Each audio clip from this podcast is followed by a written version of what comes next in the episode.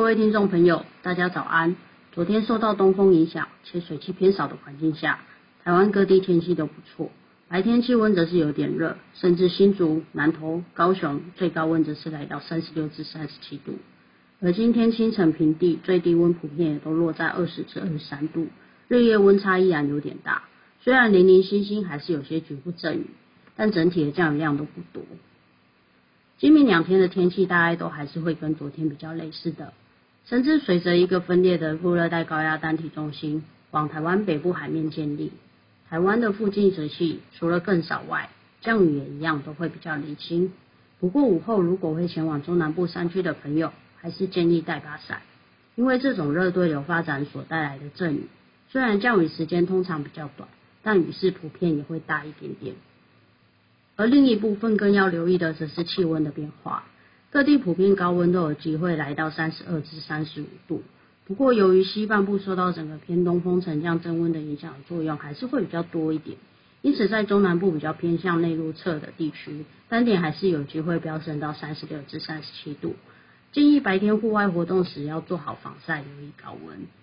而受辐射冷却影响，清晨夜晚的气温则降至二十至二十四度左右。日夜温差依然是比较大，提醒早出晚归的朋友们，记得多带件衣物，以免着凉了。